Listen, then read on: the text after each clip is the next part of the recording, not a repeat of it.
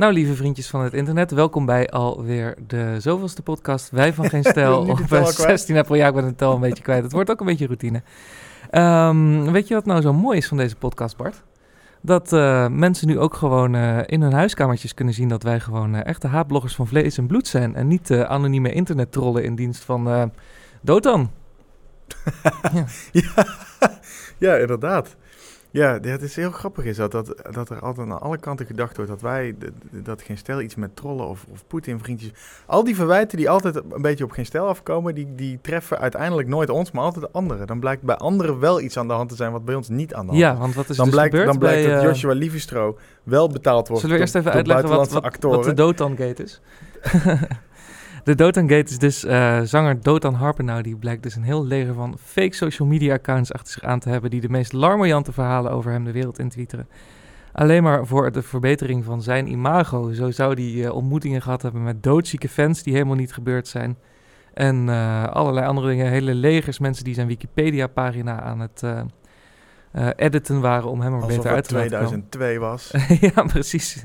Je zou toch denken dat in 2018 die technieken geavanceerd zijn. Maar goed, de Volkskrant ging zijn online gangen na en kwam erachter dat het imago van de zanger volledig was opgebouwd door fake nieuws. Het verhaal heeft echt alles. Er zitten inderdaad trollen in, die worden betaald, want zijn eigen manager of in ieder geval assistenten, die community manager, actief daarbij betrokken. Het wordt op allerlei platforms gedaan, Instagram, Twitter, Facebook, maar ook dus op Wikipedia. Alles gaat om het mooier maken dan het is van zo'n persoon. En zijn muziek ophemelen en zijn sociale betrokkenheid en zijn echtheid moest gefabriceerd worden. Het is allemaal zo, het is zo peak internet 2018 in het gaan. Ja. Alles komt daar bij elkaar. En dat is op Madurodam schaal. Dit is natuurlijk precies wat er wordt verweten.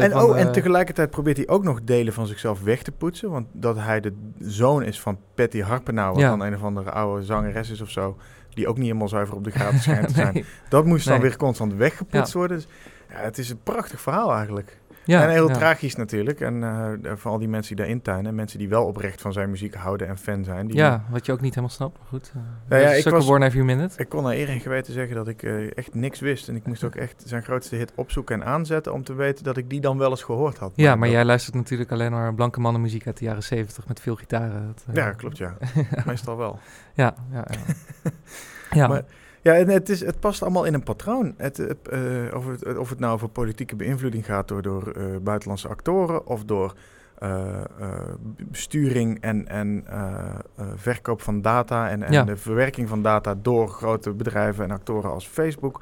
Of door het muilkorven van geluiden wat Twitter dan weer aan het doen is. En een grappig dingetje wat we tegenkwamen in reactie op deze anti-social media beweging die er nou een beetje gaande is dat een Britse kroegketen, J.D. Wetherspoon, pubketen, al zijn social media accounts heeft dichtgegooid. Zo van, nou zijn we het wel beu. Dit is een goed moment om niet per se Dotan direct, maar de hele Facebook-ophef van de afgelopen weken en die hele omkering die je op sommige plekken ziet ontstaan. Ze hebben al hun Facebook-accounts dichtgegooid. En dat is ook weer een heel grappig verhaal, omdat critici daarvan zeggen, maar dat doe je expres. Want ze hebben kennelijk met hun accounts een beetje Britse parlementariërs lopen trollen. Ja. Nou heb ik me daar verder niet in verdiept, want Engeland en boeien. Maar ook dat ze op hun Facebookpagina's en zo vooral heel veel slechte reviews kregen. En dat het alleen maar landingspagina's waren voor klachten. Ja, mensen die alleen maar gingen zeiken over, dus dat het dichtgooien van die accounts toch ook een soort opportunisme is. Van dan kunnen die klachten daar ook niet meer tegen aangegooid worden. Ja, je vraagt je ook af wat zo'n merk gewoon van pubs nou nodig heeft aan social media. Ik bedoel, mensen weten wel wat de Wetherspoons is. En, je gaat naar de kroeg om bier te drinken. En, niet alles kun je digital maken. Precies. Ja. Maar ik snap het dan ook wel, dat je ergens eerst meegaat in die vaart. Want het argument van die baas was dat ze tegen de conventional wisdom ingaan dat deze platformen van vitaal belang zijn voor een succesvol bedrijf. Ja. En ik denk dat inderdaad zeker voor een kroeg helemaal niet hoeft. En dat zou je dus in theorie bij een zanger als Dotan ook verwachten. Als die echt goed is, en dat schijnt die te zijn, ik weet het niet. Want hij heeft Edison's gewonnen en hij heeft allerlei hippe muziekprijzen gekregen. Ja. Dan heb je dit soort dingen niet nodig. Dus wat wil je dan maskeren? Wat probeer je dan te zijn wat je niet bent? Wat probeer je te voorkomen dat je wordt in de public's eye? Het is een beetje die doorgeslagen internet. Nou ja, op zich voor zo'n zanger snap ik het nog wel ergens. Want zo iemand drijft natuurlijk op de waardering van allemaal 16-jarige bakvissen die de hele dag niks anders doen dan in het tussenuur wiskunde op Instagram zitten te scrollen en zich kut voelen omdat ze er niet uitzien zoals de mensen op Instagram.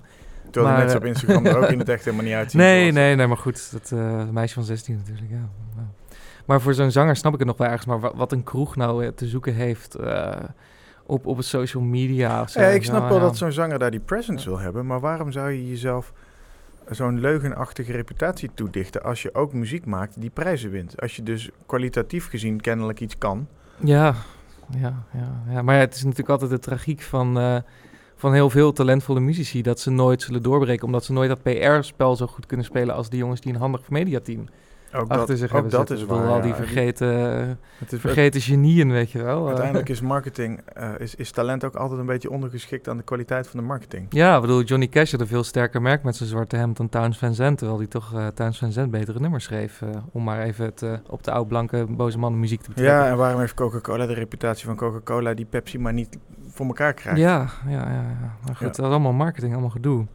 Maar ja, we hebben trouwens ook een conflict met Facebook, want we zijn er afgetiefd wegens het tonen van de dildo van Samantha de Jong, Barbie. Dus zo zie je maar, dan probeer je als medium aan eerlijke nieuwsscharing te doen en de mensen gewoon de rauwe werkelijkheid van het leven van een dildo te laten zien en dan word je meteen verneukt. Ja. Nou ja, goed, wij mogen ons gelukkig prijzen dat we Facebook ook niet zo hard nodig hebben. Ja. Omdat wij al stokoud zijn. Vorige week werden we 15. Ja. En dus websites zijn die uit het pre-Facebook-tijdperk stamt nog. Ja, en onze lezers ook. Geen Stijl is 1 jaar ouder dan Facebook. Ja. Want Facebook is in 2014 opgericht en Geen Stijl in 2013. En dat scheelt enorm. Ja. Omdat wij in het soort van oude geheugen nog zitten. Dat merk je echt. Er zijn gewoon websites die als Facebook zou stoppen te bestaan... of als Facebook besluit om hun site te weren van Facebook... dan zijn ze gewoon dood. Ja, dus, dan is het gewoon klaar. Dus eigenlijk moeten wij nu een nefaste trollencampagne-leger inhuren om Facebook te slopen, zodat wij weer terugkomen op ons oude... Ja, dan moeten we misschien toch allemaal Vlatters bellen of die daar nog euro's voor over heeft. Of die ergens in de buitenwijk van Sint-Petersburg nog ergens een mooi zaaltje heeft met 20 bleke Russen die... En dan worden wij heel groot op V-contact. Maar het is, nou ja, dat is een van de redenen waarom Facebook zo'n Satan op het internet is. Is omdat zij te veel kunnen bepalen. Ze zijn een schaduwmacht waar nooit iemand voor gekozen heeft, waar nooit... iemand op gestemd heeft, waar nooit... die gewoon zichzelf groot gemaakt hebben met algoritmes... door algoritmes en privacydata te koppelen aan advertentiemodellen. Ja, en het is eigenlijk een soort islamitische republiek... Hè, waar een soort puriteinse levenshouding... Dat is, puriteins-kapitalistische levenshouding, weet je... want je mag geen nippel laten zien... en je wordt er meteen afgejorst als je niet genoeg betaalt. Dus het is een soort... Dat is ook een van mijn grote bezwaren inderdaad van Facebook... is dat dat soort bedrijven door hun... corporate drift, door hun advertentiemodellen... alles door diezelfde trechter van eenheidspoep te persen... waar het veilig moet zijn... en waar die poep naar bloemetjes moet stinken... dat zij daarmee de vrijheid van het internet dus echt aantasten... omdat zij ineens de norm en de moraal gaan bepalen... van wat je wel en niet op internet kan en mag laten zien. Ja. Daarom is het zo verschrikkelijk. Daarom zou iedereen... daarom zou je... Vond ik het jammer dat er maar 10.000 mensen vorige week... naar Lubachse actie zeiden... nou, dat is daar ook maar mee. Ja, dus eigenlijk moeten onze lieve lezertjes ook maar eens van Facebook af... en ik denk naar de homepage en discussiërende panelen. De meeste van onze lieve lezertjes, die hebben dat al wel door. Want die hebben überhaupt niet zoveel met Facebook. Die zijn wel wijziger dan dat.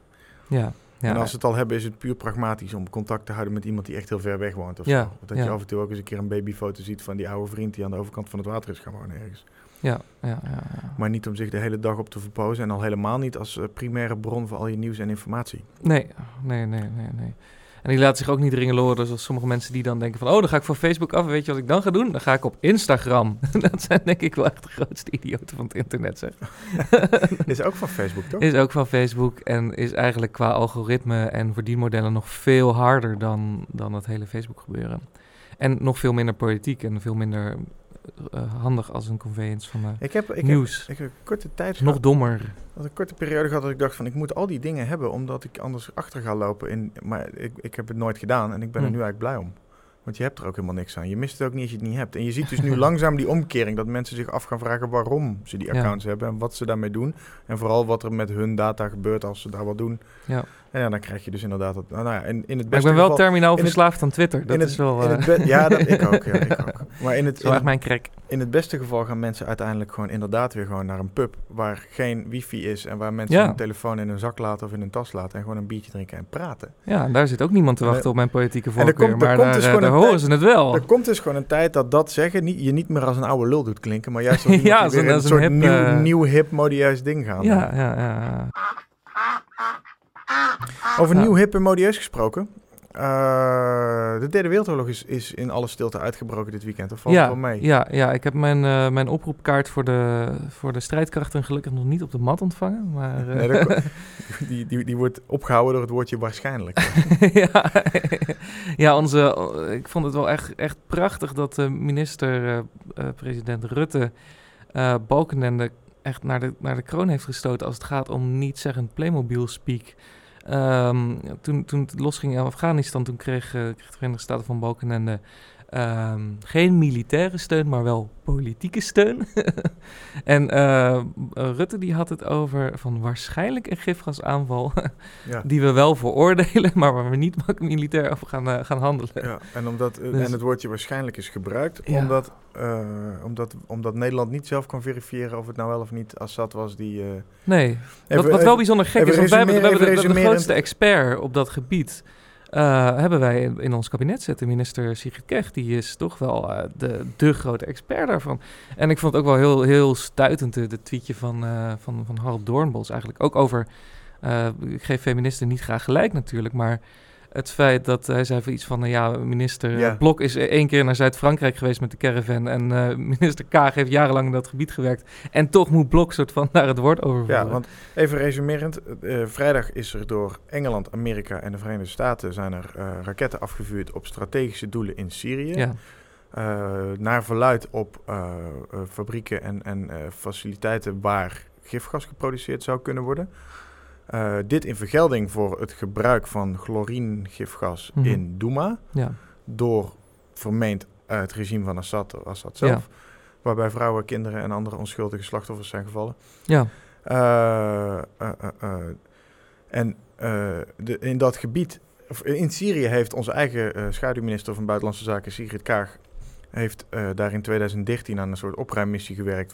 Waarna ze verklaarden van... hey, er zijn hier geen chemische wapens meer. Ja. Toch beweren de Amerikanen dat ze minstens 50 gevallen hebben... kunnen bevestigen dat het wel zo is. Ja. En Nikki Haley, ambassadeur van de VS, zei... dat het er mogelijk 200 zijn geweest, gifgasaanvallen. Maar waarom nou deze ene ineens de red line is... waardoor Trump besluit om toch die bommen te gaan gooien... dat is dan wel weer de puzzel van deze maand. Ja. En dan ook samen met Macron, die beweert bewijs te hebben... en Theresa May, die zegt het zeker genoeg te weten. Dat is een heel andere uitspraak dan bewijs hebben.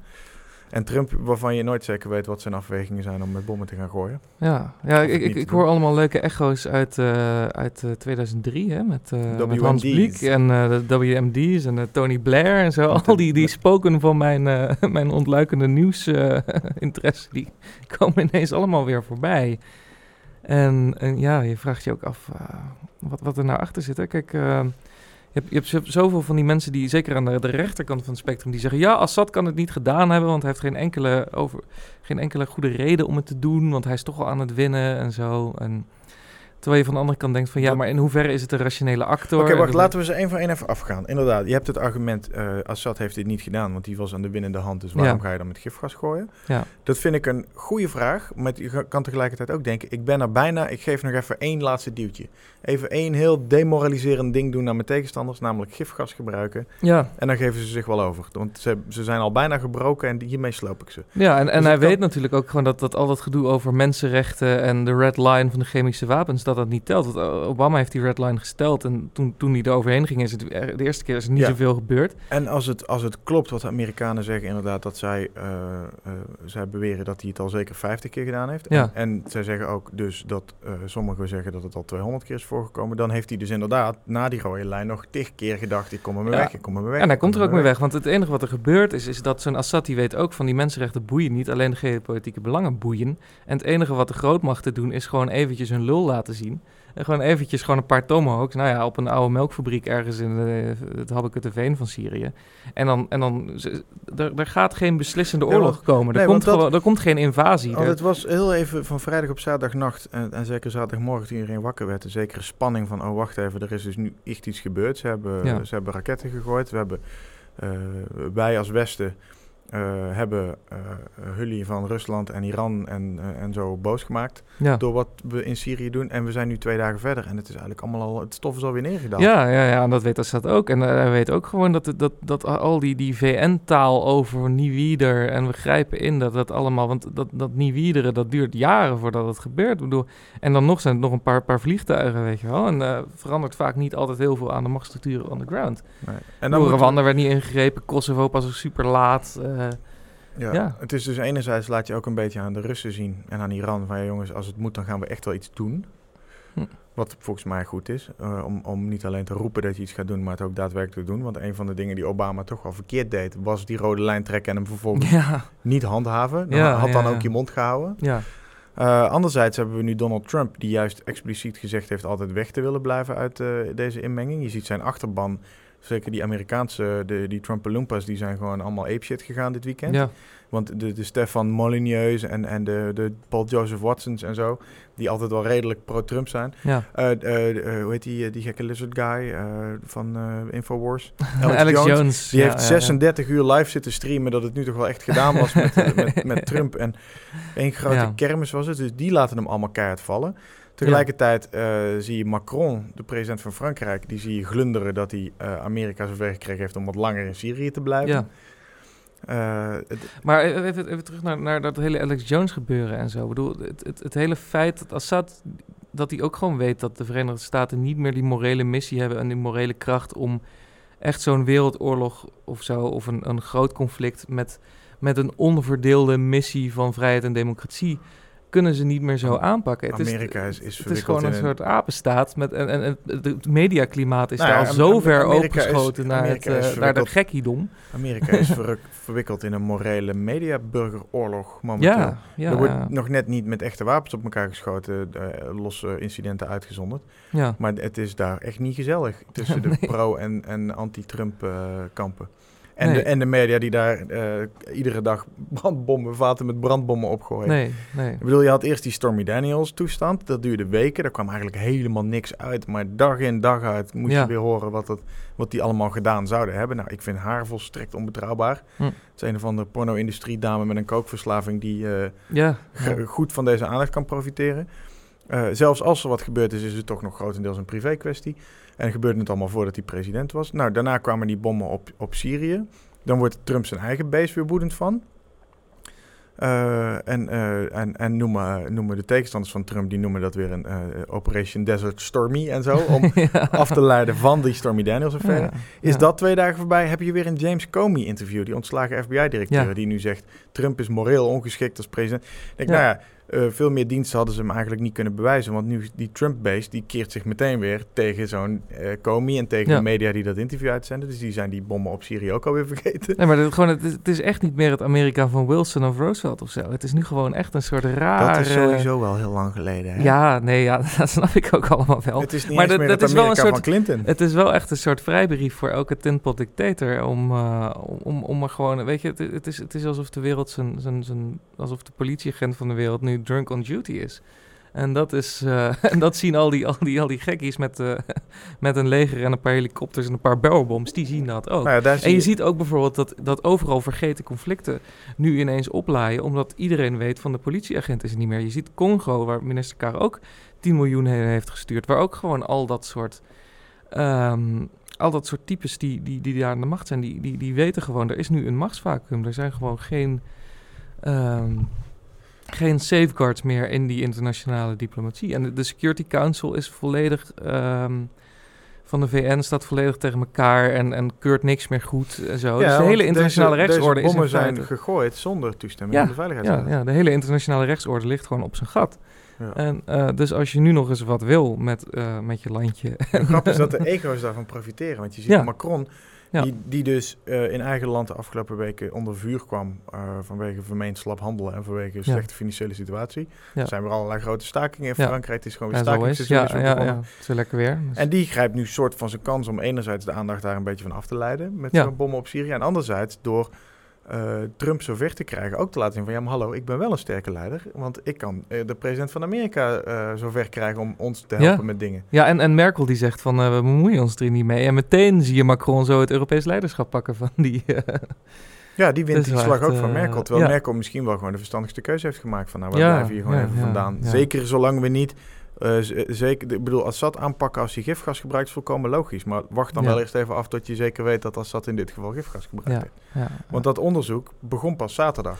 Ja. Dus ze zijn dus 1 nacht voordat dat onderzoek begon, zijn ze bommen gaan gooien. Ja, van de andere kant is misschien ook wel een teken van dat het geen echte wereldoorlog is. Want als de Duitsers niet meedoen, dan is het eigenlijk niet helemaal echt. Een wereldoorlog is pas een wereldoorlog. Als de Duitsers meedoen, Het begint met de W van weermacht. En niet met de W van waarschijnlijk. Waarschijnlijk, ja, precies. Dus. Nou.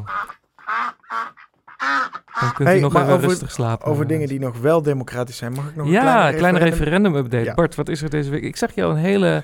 jouw nieuwe Tinder-profielfoto voorbij komen met Thomas Slijper. Dat jij in een hele mooie blauwe Mustang 5.0 zat. Ja, wat ging jij doen met die 5.0? Ik kreeg van de vrienden van Autobaan een verjaardagscadeautje voor 15 jaar Geen Stijl. Om met een blauwe Mustang Cabrio, nagelnieuw, even heen en weer naar de kiesraad te rijden in Heerlen. Of in ieder geval naar de computers van de Belastingdienst. Die de kiesraad gebruikt om handtekeningen te controleren. Om 35.000 stuks in te leveren. Ja. Waren 7 doosjes die net in de kofferbak van die auto pasten. Ja. Waar de cameraman geluk mee had, anders had hij helemaal geen plek meer gehad op de achterbank. Ja. En die hebben we ingeleverd. Ja. Dus die eerste drempel is binnen 2 weken, want sinds 30... maart, sinds Goede Vrijdag loopt die eerste 4 weken. Dat was vrijdag dus precies 2 weken. Nou ja, dat was een beetje symbolisch dat we halverwege al zeggen... hier heb je de 35.000, we zijn er. Ja. We wachten nu op de volgende termijn. We moeten nog 2 weken wachten dus. We rijden nog 1 keer naar de kiesraad volgende week voor het laatste restje. Ja. We gaan die app, die teken-app, gaan we eind van deze week dichtgooien. Want die hebben we voor deze ronde niet meer nodig. Kunnen we hem op ons gemak ombouwen voor de volgende ronde. We gaan beginnen aan het werven van vrijwilligers. Want we willen graag weer mensen de straat op sturen als ze mee willen helpen. Democratie gebeurt immers op straat en niet alleen maar online. En niet alleen maar op Facebook. Waar we het zeker niet op Facebook. Ja. En daarvoor zijn we ook nog aan het crowdfunden. Proberen wat geld binnen te krijgen, want het printen is fucking duur. Ja. En dan, als het goed is, begint op 4 mei begint de volgende ronde. Dan begint de 300.000 campagne. En dat is precies in het weekend van de bevrijdingsfestiviteiten. Ja. En we hopen dan dus ook al een paar 100 vrijwilligers te hebben... die dan middelen hebben om de straat op te gaan... en om te gaan flyeren en om eventueel bevrijdingsfestivals... en lokale braderieën af te zwaaien om mensen te overtuigen... om een krabbel te zetten voor die volgende ronde. Want dat wordt echt de uitdaging. Steeds soepeler met die... met die campagne en met het hele proces. En bij de kiesraad er beter op ingespeeld. En... Ja, iedereen weet, zowel de organiserende kant als de ontvangende kant... weet een beetje hoe het werkt inmiddels en hoe het moet. En dat hebben wij zelf heel veel profijt van dat. We hadden die app al, die hebben we goed verbouwd. We zijn nu ook echt aan het kijken naar hoe je dat ding optimaliseert. Ja. Dus hoe je mensen gewoon het soepelst door dat proces heen kan laten lopen. Hij is volledig dicht op privacy-eisen en zo. We voldoen al aan de nieuwe Europese wetgeving die eind volgende maand ingaat. We weten nu ook dat we bijvoorbeeld de volgende ronde... heb je geen flyers nodig met 10 argumenten waarom je een referendum wil... maar gewoon alleen maar die oproep om te tekenen. We willen dat mensen tekenen. En als ze informatie willen, dan kunnen ze naar die URL. Maar op dat kaartje komt gewoon te staan... zet je handtekening voor een referendum over de Donorwet op referendum.nl. Simpel. En, maar dat allemaal neemt nog steeds niet weg dat die drempel van 300.000 die is en blijft heel hoog. En die gaat echt niet zichzelf overwinnen. Nee. Dus daar zullen we wel heel hard aan moeten werken. Ja. En dat zijn we ook van plan. Maar goed, we kunnen wel het hele proces met wat meer ontspanning en wat meer rust kijken hoe het allemaal moet. En weten wanneer wat komt. We hebben goed contact met de kiesraad. Zijn hele fijne mensen, oprecht. Ja. Die dit ook allemaal interessant initiatief vinden en... zelf ook hiervan leren hoe dit werkt. En, en die hopen volgens mij ook... ik bedoel, dit kan ik niet namens hen hardop zeggen. Maar, ik krijg wel het idee dat zij het behoud van het referendum ook wel graag zouden willen zien. En dat is natuurlijk wat hier weer allemaal... Maar even genoeg over de techniek en de Goed Nieuws Show van Geert Pelkamp. Om misschien ook een klein nog beetje af te sluiten met de inhoud. Jij hebt ook... afgelopen week gesproken met echt felle tegenstanders van het referendum. Mensen die echt actief bij D66 en bij de andere partijen hebben gelobbyd voor deze donor. Ja, nou niet per se tegenstanders van het referendum als middel. Integendeel zelfs, want daar vond de man die we gesproken hebben, vond burgerparticipatie fantastisch. Ja, wie was dat? Dat was Menno Loos van de stichting 2 miljoen handtekeningen. Ja. Daar hebben we mee afgesproken omdat wij geen onmin wilden tussen een referenduminitiatief en de lobby achter die donorwet. Ja. Mede omdat wij, daar kwamen we eigenlijk op uit dat zij zijn natuurlijk niet zo blij met het referendum. Ze hebben jarenlang gelobbyd voor die wet. Ja. Dus hadden graag gezien dat die gewoon in zou gaan zonder verder gedoe. Ja. Dat gezegd hebben, dus snapten ze wel waarom het een goed onderwerp was. En zien ze ook met vertrouwen een referendum tegemoet. Want zij denken gewoon van, wij weten de cijfers, wij weten dat de meeste mensen dit uiteindelijk wel zullen willen. Ja. Ze hadden het alleen niet per se willen testen met een referendum. Omdat ze zeiden van, wij hebben al een ja. En dat kan nu nog een nee worden, ook al verwachten ze dat niet. Ja. Maar ze zeiden, of een geitenpaadje of een inlegvel. Ja, dat is inderdaad altijd maar afwachten. En maybe van Rutte. Ik bedoel, wij doen altijd netjes alles volgens de regels. Maar het is iedere keer de politiek die er een bende van maakt. Ja. Maar we kwamen er wel op uit dat er wel een gedeeld belang was. Namelijk het winnen van zoveel mogelijk registraties. En hij zei dat de belangrijkste strijd die zij ontdekt hadden, was dat bijna niemand lijkt te weten dat je, als je een keuze registreert, dat dat niet per se ja hoeft te zijn. Je mag ook een nee vastleggen. Ja. Dat mag in de huidige wet uiteraard ook al. En je kan ook nog kiezen voor de optie, dat laat ik aan een nabestaande. Ja. En dat was, hij zei, we hebben zo hard geleerd dat mensen dat dus niet weten. Dat mensen altijd denken, als je naar dat register gaat, registreer je als donor. Terwijl je in dat register ook aan kan geven dat je het niet wil zijn. Ja, of selectief dat je bepaalde dingen wel, hoornverliezen niet leveren. Het doel van die donorwet, van die actieve donorregistratie, is eigenlijk hetzelfde. Namelijk zorgen dat iedereen iets registreert. Ja. Alleen zij gaan daarin tot het maximale door alvast een keus voor jou te maken, tenzij je iets anders zegt. Ja. En dat laatste is natuurlijk wat er ter discussie komt in een referendum. En dat is ook waar we het niet helemaal op eens waren met Menno Loos. Maar we waren het er wel zeer sterk over eens dat er een noodzaak is aan meer en betere registraties van meer donoren. Ja. Om onzekerheid voor patiënten en de mensen op wachtlijsten voor te gaan. Ja, dus nu nog even een oproepje om allemaal maar eens naar dat donorregister te surfen. Ja, donorregister. In te lezen over orgaandonatie, wat het allemaal is, wat het allemaal met je doet. Dat ook te overleggen met je nabestaanden die dus eventueel zouden moeten kunnen beslissen als het zover komt. Ja, of gewoon lekker niks zeggen en ze ermee opzadelen. Maar je kan in ieder geval op donorregister.nl inderdaad meerdere keuzes maken die niet allemaal op ja neerkomen. Dat is, en dat is volgens mij wel belangrijk om te weten. Ja. Ja, en verder ook niet te vergeten te subscriben voor onze podcast in de iTunes. Ah, ja, dat is ook wel handig om dat op camera te zeggen. Inderdaad. Ja. Ja, want we staan nu ook in iTunes in de podcast. Zeker weten. En we willen uiteindelijk hopen we toch wel NRC boeken van de van plek 2 of 3 te kunnen schoppen. Zeker wel. Goed, dat was het dan want ik ga er vandoor. Ik moet naar het huldigingsfeest van PSV.